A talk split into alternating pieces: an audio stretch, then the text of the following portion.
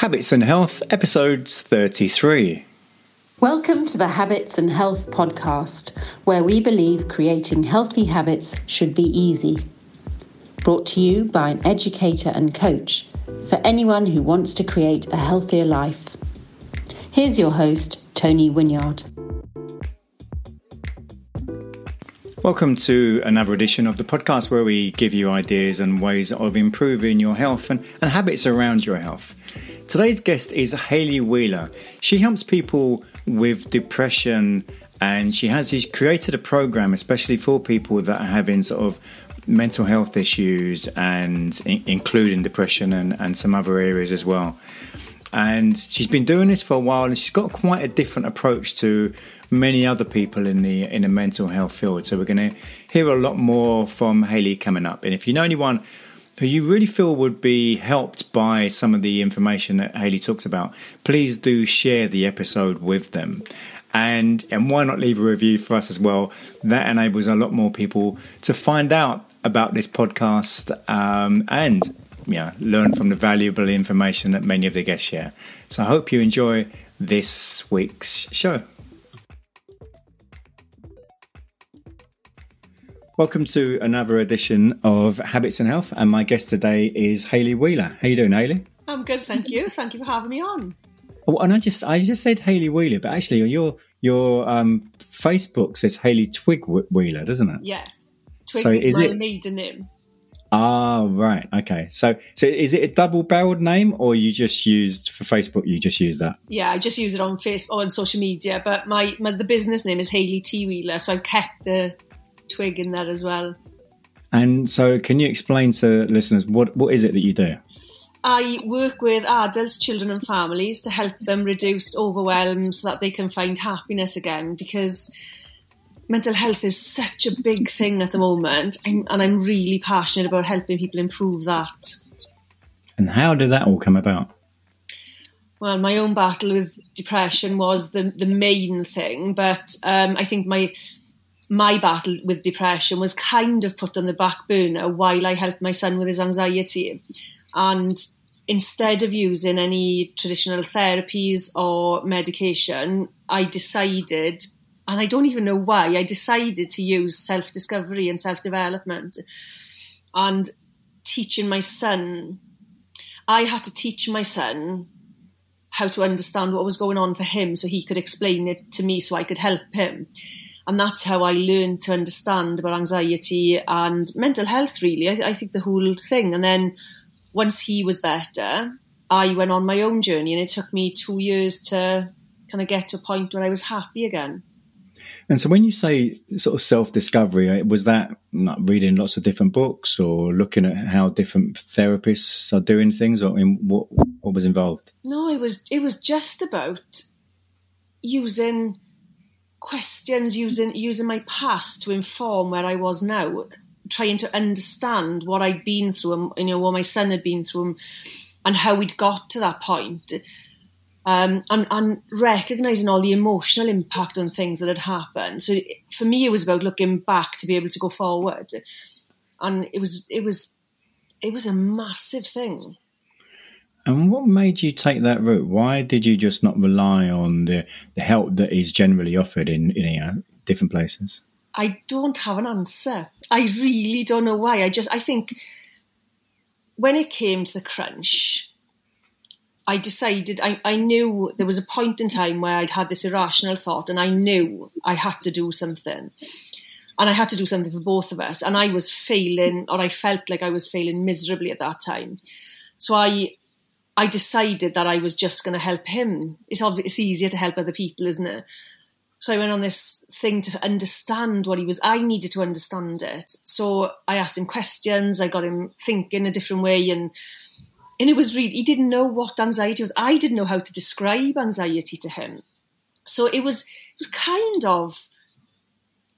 I, suppose it was a natural instinct, whether a parent an instinct or just as a, as a human being, but I just needed for the both of us to survive. So I didn't think about anything else.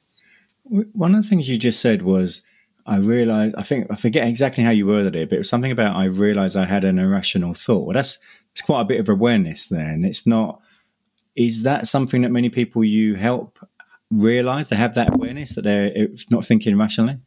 Yeah, a lot of them they there's a confusion around because you have rational and irrational thoughts.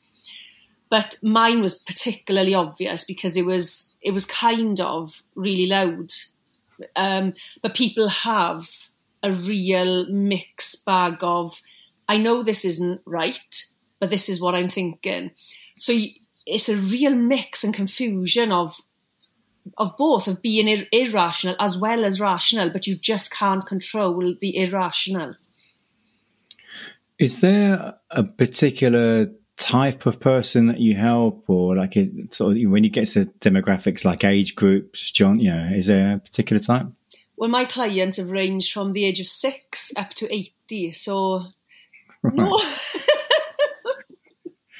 and there's not like a, a, they don't do have a particular job or or way of thinking or not really there's there's not been mine is quite bizarre because i think we've had discussions of me around trying to sort of nail what people get out of the program mm. and it's all different I, have I've looked at 20 different clients and they are different people their results are different even though the program is a, a particular way mm because it's the way I suppose it's delivered is unique to each person.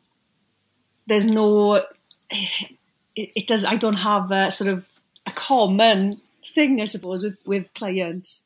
So let's talk more about that, the program that you just mentioned. So, so you've put together this program, and it's to, I guess, what the aim is just to help people help themselves, or what would you say is is that what the program's about? My well, my motto is self knowledge is a superpower.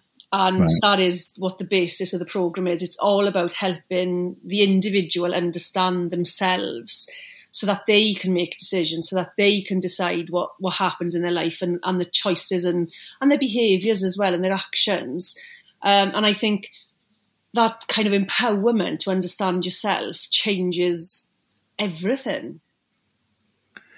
Is there a typical so what is it that's stopping people from getting to that point in the first place? Is is there a common cause that a lot of people, or, or a common factor that many people are facing, or is everyone quite different?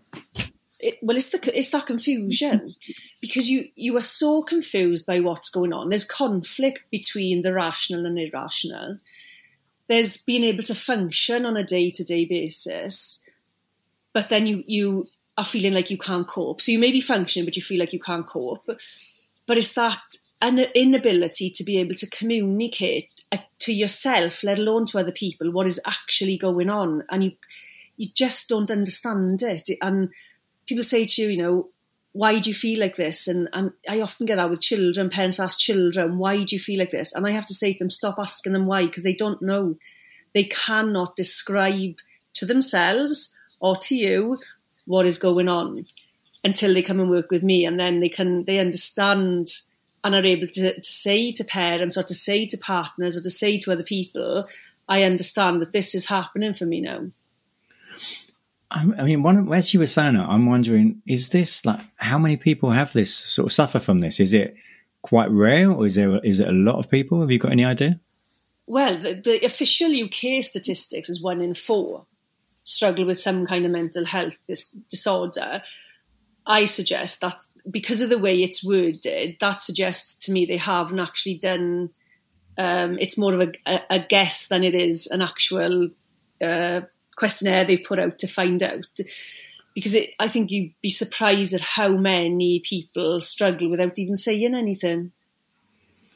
And is this linked to I don't know negative voices in your head and, and, and so on, or is it is it separate from that, or is that part of it?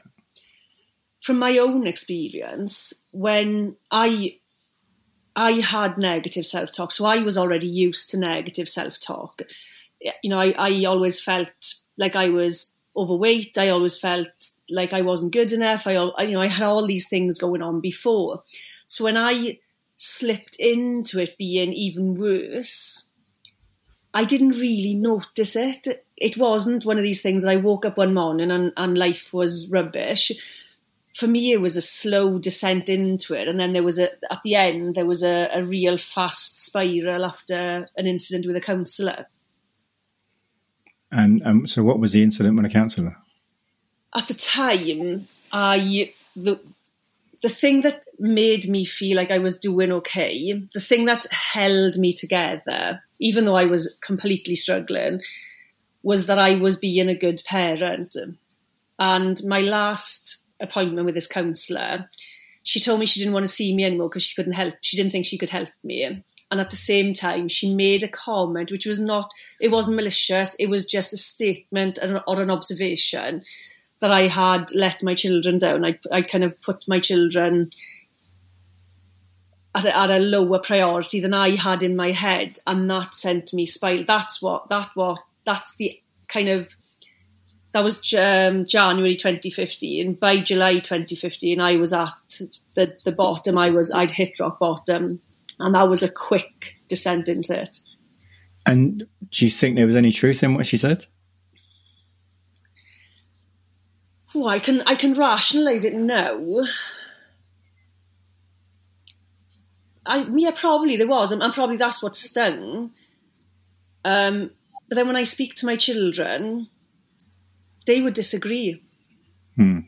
Because there were days when they didn't know this, but there were days when I did not want to do anything. I didn't want to be anywhere. I, I would just I just wanted to press pause on life but I would take them to the park or I would, you know, we, we had a day in that summer, it was really bad rain down here. We had a day where I took them down to, I told them, get your snow stuff on, we are going, we go and jumping in the puddles.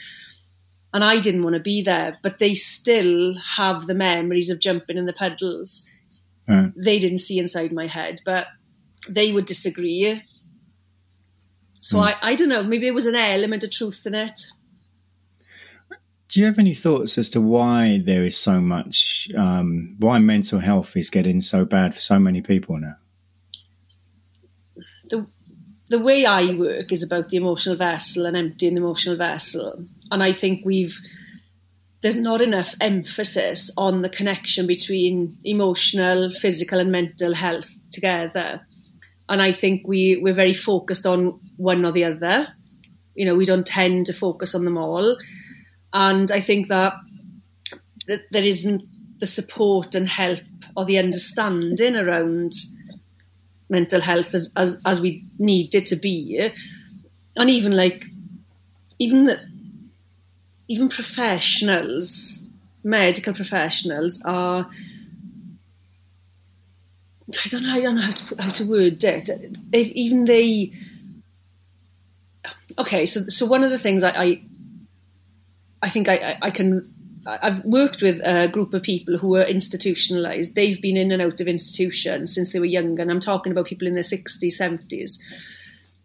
And I asked the question Have we lost the person when you have a diagnosis for mental health, mental illness? And it was a resounding, there was 10 people in the room, there was a resounding yes. We have forgotten the person and life is such a distraction now. We don't, we don't, you know, who, who now puts, invests time in themselves over and above their phone or their technology or TV or movies, because it's easier to do all that stuff than it is to work on yourself. And I guess, I mean, there's a real, well, from my, I mean, I don't have a lot of experience with mental health, but from looking from the outside at it, my perspective, and this could be completely wrong, so please do correct me. But my perspective is there the stigma used to be really bad, and it's not quite as bad now. But I'm guessing that for people who are suffering from it, it must be very hard to admit it to to, to anyone. Is, is there any truth in any of that? I mean, that's just guesses from my point of view. Yeah, I, I, think that the having that discussion again. If we go back to the fact that I can't, I can't actually articulate what's going on for me. I can't actually open that conversation with somebody because how do you tell somebody what's going on in your head when what's what's going on in your head is off the charts? You know, people wouldn't understand it. And is it is it embarrassment that you wouldn't want to tell anyone, or just because you don't know how to articulate it? I think the first barrier is not knowing how to articulate it. The next barrier is fear of rejection, fear of, of judgment, fear of just being ostracized or you know, how will they react? How will they see me again? What will they think of me if I tell them I'm struggling with my mental health? Right. And is the again, I, uh, this is just a guess. I don't know if this is any truth to this. My feeling is that 10, 20 years ago, the media didn't give any kind of the way they portrayed this was making fun of it, and it wasn't no understanding. But I, I get the feeling things are better now, or is that any? What do you think on that? I think they're better. I, I don't think that they. I think they still fall into the trap of, you know, taking the mick out of things and and portraying things a specific way. But right. I do think we're getting better at recognizing that actually that is and it's not helpful to do that. Um, but I'd like to see us as human beings become more aware, more confident in talking about things like this. Hmm. And as the case, the number of people who have some kind of, or, or have had, or even do now have some kind of mental health issue increases, there's therefore that many more people offering some kind of assistance. So how what is different from what you do to to many of the other programs and therapies that are, are being offered? I know that a lot of people who come to me have been to some kind of therapy, whether it's counselling, um, psychology, psychiatry. They, they've had something, and often it's it's for them. It's about they have a short term, uh, I suppose, improvement in life, but then things start to slowly go back. And I truly believe it's because we, as a society, therapies are aimed at getting people to management levels, so manage your symptoms. And so we're constantly still finding ways to, to feel better, to hold ourselves together, whether it's something like running or yoga or um, journaling but the problems are still there. And that sort of is why people end up going backwards and, and back into feeling how they're feeling. So what I've done is, is I've got two levels past management. For me, the most important thing is is that self empowerment, that change element, where you're actually facing the emotions, you're you're processing emotions, and you're letting go of emotions. And then we get to empowerment, because by if you if you're constantly trying to manage something, you're constantly trying to find something to manage that that symptom or, or that feeling. Whereas if you've gone and, and you've actually got to the root of the problem and you've dealt with the emotional root, you can move into empowerment and start to make those choices and, and live the life that you want to live rather than constantly finding something, all right, I, this isn't working anymore. I need something else to, to help me. So my thing is not about managing, get to the empowerment level. And so when they get, when you're the people you're helping, the patients, I don't know if that's the word you use, but when they get to that level, is it a case then of they no longer have the negative voices or they just understand it better? They understand it more. You know, I, there, there is no such thing as, as perfection. There's no such thing as, as, you know, life is always going to be roses and, and laughter but it's, it's recognizing how it impacts them as an individual. So this is going on in my life. What is going on for me? How do I want to deal with this? And, and empower, being empowered to be able to decide what happens as a result. Okay, so this has happened in my life. How do I want to react, respond? And then that, that changes the outcome. So, from what you just said, that suggests, therefore, that a lot, a lot of people who are seeing therapists and many programs available aren't really I, still still have the issues afterwards. Is that is that the case then? That's what I've been told. Is that people come to me and they they've been to some kind of therapy. CBT is another one they've been to, um, and and the the issues are still there. So they're not actually dealing with the issues. They're they're just learning how to manage what is going on for them even, you know, I've had children and adults been told you just have to live with this forever.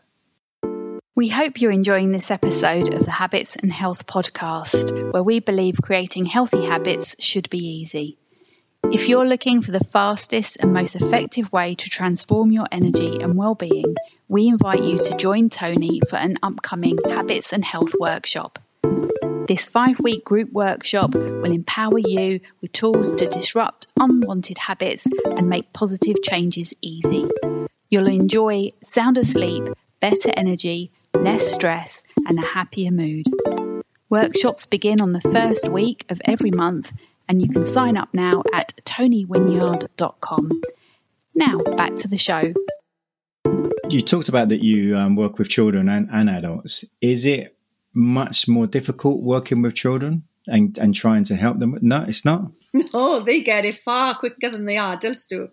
Oh, that's interesting. Yeah, it is. It really is. They because they want to learn. They're still in that learning phase, aren't they? They're still in school and still every day is a learning day. So when they come and you you, when you've got a child who doesn't understand themselves, and maybe mum and dad don't understand what's going on for them either, they come and they learn. You know, the first session is all about the coaching model and understanding internal patterns and a behaviour analysis. All of a sudden, they understand why they're hitting out, why they're shouting, why they're screaming, rather than self punishing. And that that for that it changes there. Just in that first well uh, it changes from the the first the, the initial session before we start the program because that that level of understanding is there. So therefore why is it that adults find it more difficult then? They've usually gathered a lot more emotions. They usually have learned to protect themselves so doing the work, the in-depth work to get to the root of the problem is it, it can be quite difficult. It can be quite emotional. Um, so children, children haven't been hardened maybe to, to the to needing to protect themselves as much as the adults I work with. I know you, have recently been working on a program and you've had funding from sort of various institutions and whatever. Can you tell us a bit more about that? Yeah, so um, I've been working with, started with the Life Science Hub in Cardiff, and then uh, what they do is we put a proposal together and it goes out to the universities as part of the Accelerate programme. And Cardiff School of Medicine picked up my programme and said, I really, you know, we really want to work with you on this. So part of that is business development. Um, and I wanted to have a paper written on the effectiveness of my programme. So Bangor University this year agreed to write the paper on the effectiveness of the blended option because there is an online version. But this option is where you do do it online, but you have three coaching sessions as well and, and email and WhatsApp support. And that's going through. We've got 21 people enrolled currently. We need another nine, but um, it's going really well. And I, it's been really hard because it is my baby, and online I wasn't hundred percent sure how it was going to work out. When I'm face to face, you know, obviously you, you have more influence. So I really sort of this has been quite uh, an exciting versus a really nervous thing to do for me. But I'm I'm I'm getting some really good feedback just from the online stuff without the coaching sessions as well. So you're finding ways of reaching people now, doing it online that you weren't sure that you were able to before yeah, I suppose I was I lacked the confidence that the online. So I just kept piling stuff into the online. So as much as so the online is literally um, everything that I do in the face to face and more because it's 31 units. It's, it's, a real comprehensive program. It's, it isn't a tick box exercise, and I am passionate about it not being a tick box exercise. That it actually works for people.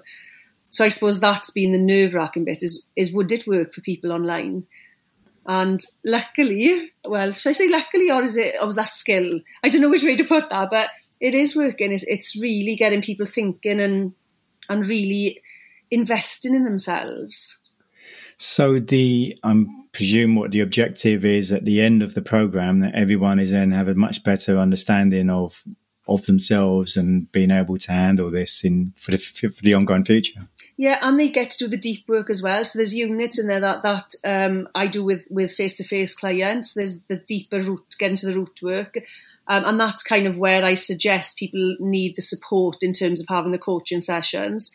Uh, but yeah, they can handle life. They the final um, units in the in the program are all about maintenance. It's about building that foundation to make sure that this is a long term change, not just a short term thing, as, as as I've talked about other therapies being.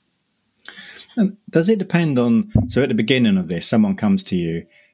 How much of a factor is it? Like what level of depression they've got, maybe, or what type of mental health conditions they may have?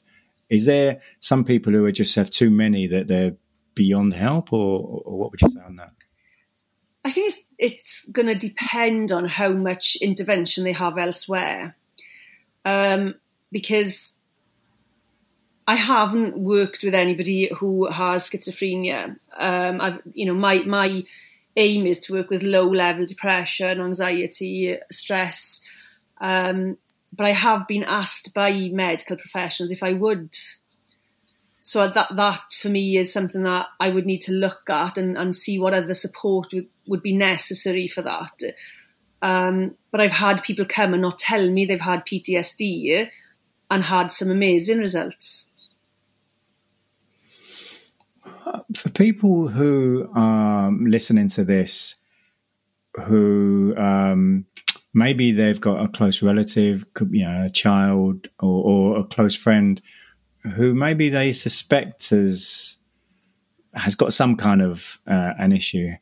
How would they? What, what would you think would be the best advice to, to help that person, that that their child, their friend, whatever? I, I I'm always keen to say to people, do what works. You know, have those open conversations with relatives, but the difficulty is when you're when you're feeling like that, you sometimes feel judged for somebody. If somebody was to approach you with you, you already feel you're judging yourself before somebody else is judging you.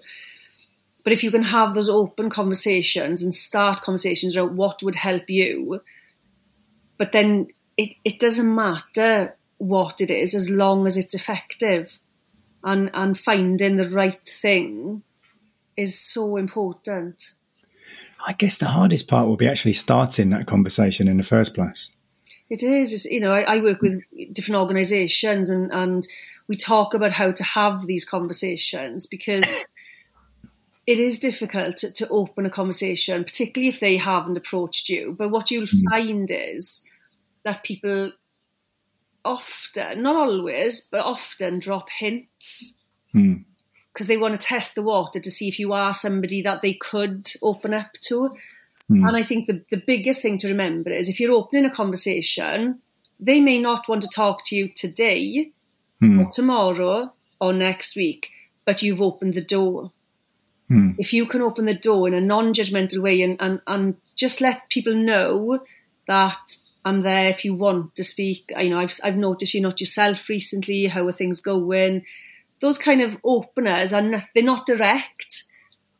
They're just a way of opening the door and saying, "Look, I've noticed, and I'm here if you want a bit of support." As you've developed the way you work and the way you help people over the last what six years, from from what I can make out what you said before, is there? I'm wondering, for example, have you helped anyone who's say been suicidal or who had like really sort of bad depression, and, and what what kind of results have you been able to get for people? I've had a few who have um, one who didn't tell me at all that he'd been suicidal when we when we started. Um, his results have been amazing. He's changed jobs. He's he's improved his family relationships, his, his relationship with his wife, his kids. That is has been a heck of a change for him. Had another one who he told me every week that he'd been to the edge of the of the sea and contemplated. And he was the one that told me, I don't think this is effing going to work. And then at the end, repeated and said, I didn't think F- sitting with an effing young lady was going to work for me, and it did. Um, but not been suicidal since, not mm. had the urge to go and sit even and contemplate. And my most recent client, she had attempted to take her own life prior to starting with me a few weeks before. And they tell me, they quite often tell me, I don't think this is going to work, particularly if they've had some kind of intervention previously. But her life now is completely different. Her the quality of life, the how she gets up in the morning, how she attempts to go through her day is very, very different. And she, you know, she's got three, uh, sorry, four daughters, and even that's changing. The relationship she has with each person in her life is is changing as well. And I, I guess these people who you've got really good results for, even though you've got great results from them, there is still a stigma about mental health, and so many of them would be reluctant to give you a testimonial. I, I would guess. Yeah, it's, it's really tough because who wants to talk about it? Who really wants to go and tell people that you know they they've been in that dark place. Mm. Testimonials are not too bad. They just never they never have a name attached to them for confidentiality reasons. If somebody is willing to put their name to it, then that's fine. Mm. Uh, but it is difficult because word of mouth for me doesn't then happen. Mm. What it, I mean with the the whole kind of pandemic situation over the last couple of years, I, my hunch is that there's I, have got a feeling that when we do see the statistics, and maybe they are available, I haven't really looked for them, but I've got a feeling there's going to be a horrific number of like, suicides and, and, so on over the last couple of years. Have you? Do you know anything about any of that kind of thing? I haven't seen any formal statistics, but there's there's a suggestion that the numbers of of uh, people taking their own lives has has gone up quite a, a lot, and it, it's you know, not, not just adults, we're talking children as well. We're talking youngsters who are doing it um, because they just, it's been such a change for everybody. But I noticed quite early on last year that people who had, who had maybe never really understood mental health in other people or mental illness in other people were all of a sudden finding themselves struggling with life, struggling mm. through their day, having those intrusive thoughts, having irrational thoughts, and and all of a sudden they found themselves in those shoes that they did never, not that they didn't believe, but they didn't understand well enough. Hmm. In in January this year, I did a mental health first aid course, which was amazing. I mean, there were so many things that I had no understanding of, or things that I thought I had an understanding of, but it became very clear that I didn't, you know, during the course, during doing this course. Mm. So for anyone listening, I definitely would recommend, I mean, there's, there's mental health first England. I presume there's mental health Wales and, and you know, there's many places you can do these types of courses. Do you, do you, know anything about that? Yeah, I've done the adolescent one and I've done the adult one as well, and, and they were informative. And I've just, in fact, had an email about redoing it, but I don't know what the additional information would be doing it the second time. But I know the certificate runs out every two years, I believe. Hmm, yeah, I think so. Yeah, but they are, you know, I always when I work with organisations, I always advise people to go and have a look at those courses to to bring people in even if it just improves understanding, mm. because that can that can make a difference. Because one of the things when I run I run courses for sports coaches um, for juniors, because I think it's important. It tends to be more male orientated, and I think we do tend to need more awareness raising. And um, they, they'll say, you know, we don't talk about mental health or mental illness. It's one of those spaces. But I, I do say that people need to go and understand better, have a better understanding of of what it is to live with a mental illness. Because I come from a lived experience.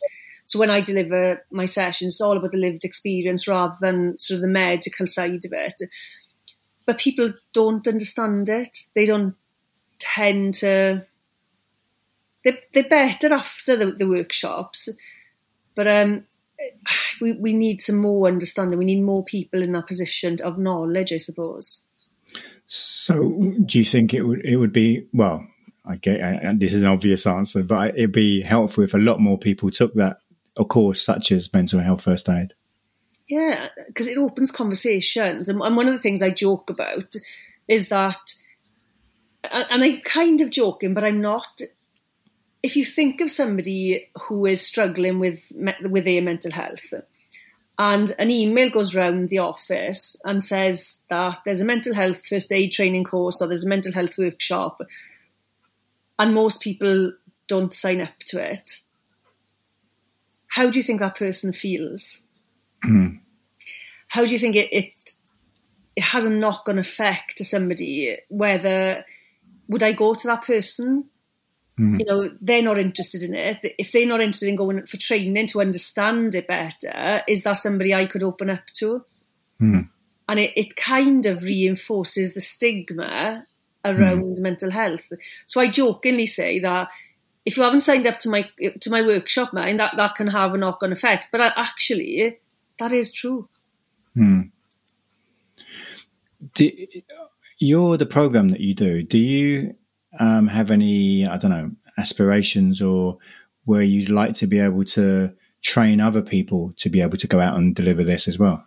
Yeah, that's that's part of the Accelerate program with the business development is licensing to be able to have as many facilitators in schools if we can um, for adults out in the community. But my long term goal is to have a recovery ranch here in Wales. And so, what would be involved in that? Just having a, a place where people can come and do the program either as a, as a, a day and they just come in and they do their session and they maybe if they've got time to stay for the day with the ranch or they come for the three months and do the program over three months while they're immersed in you know living on the ranch and, and taking part in all the things that happen on the ranch. And how i mean you mentioned about the the universities that are involved in this and you said something about white paper so what what is involved in that and where where do you hope that would go so part of i suppose part of my lack of confidence in my um, I suppose my credibility was not having qualifications and not having sort of backing. So I've done my masters. I did a masters uh, two years ago as part of my credibility building. Um, but this paper for me is about having somebody else write it, somebody else who has nothing to do with the program. They write the paper.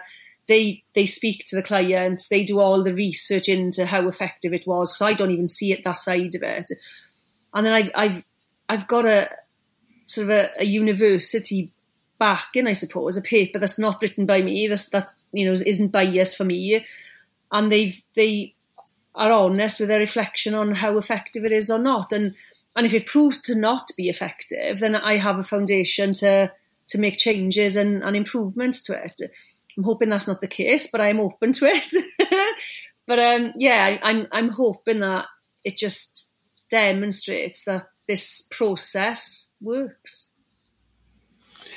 Well, we're changing changing the subject a bit, or, or although it's not completely changing the subject because I know the answer to this question. But is there a book that you've really enjoyed that's really sort of moved you in any way?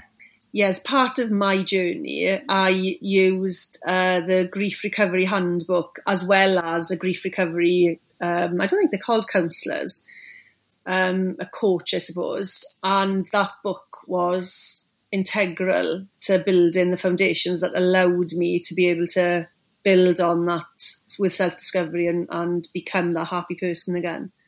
And when when did you read that? That was 2015. So it was around the time that all this was happening. Yeah, so this so in October of 2015 is when I started sort of helping my son and myself. Wow. So, if people uh, listening want to find out more about you and, and the program and, and, you know and so on, where where would they look? They can find me on any social media platform as Hayley T Wheeler. There's also Emotion Mind Dynamic uh, Facebook page and Instagram page. That's all new at the moment, and there is a website for Emotion Mind Dynamic as well, um, which is www.emotionminddynamic.co.uk. But search me up on any social media platform. And so the name of the program that you were referring to before is Emotion Mind Dynamic. Yes. I thought I'd just make that clear to anyone listening. Uh, and and finally, Hayley, before we finish, is there do you have a quotation that you like? It's my own quotation. I love this one, and I think it's really important because people don't realize it. You are the most important person in your world and your life, regardless of what other roles you have. Because if you don't look after yourself, nobody's going to do it for you. And you can't be the best parent, the best business owner, the best partner if you don't look after yourself. And, and I know that people struggle with that, mm. but I think it's really important. Yeah, we had an episode uh, probably about three months ago, I guess, with Andrea Pennington, who's a self compassion ex- expert. And I remember one of the things that she said was um, when talking to someone who is really sort of beating themselves up all the time. And she said uh, something to say to someone who's doing that is, "Don't talk to my friend like that."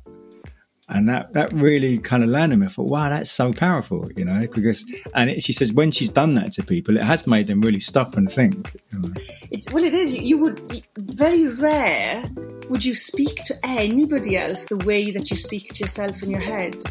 Hmm. We are we are we are our harshest critics. Hmm yeah, self self compassion is so important. Well, well, Hayley, it's been an absolute pleasure. I know we've been speaking about doing this for a long time. We've eventually done it. So um, yeah, thank you for sharing this really important information, and um, yeah, I hope, I hope a lot of people get some real benefit from this. Thank you for having me on. It's been great.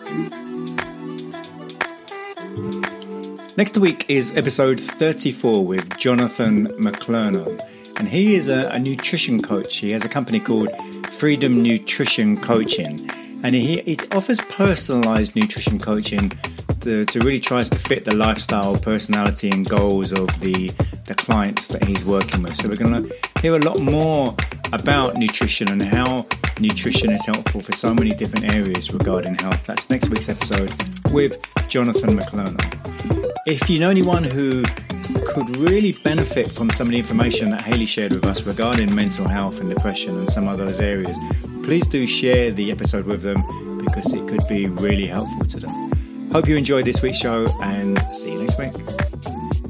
Thanks for tuning in to the Habits and Health Podcast, where we believe creating healthy habits should be easy. If you enjoyed this episode, please subscribe and leave us a review on your favorite podcast app. Sign up for email updates and learn about coaching and workshop opportunities at tonywinyard.com. See you next time on the Habits and Health Podcast.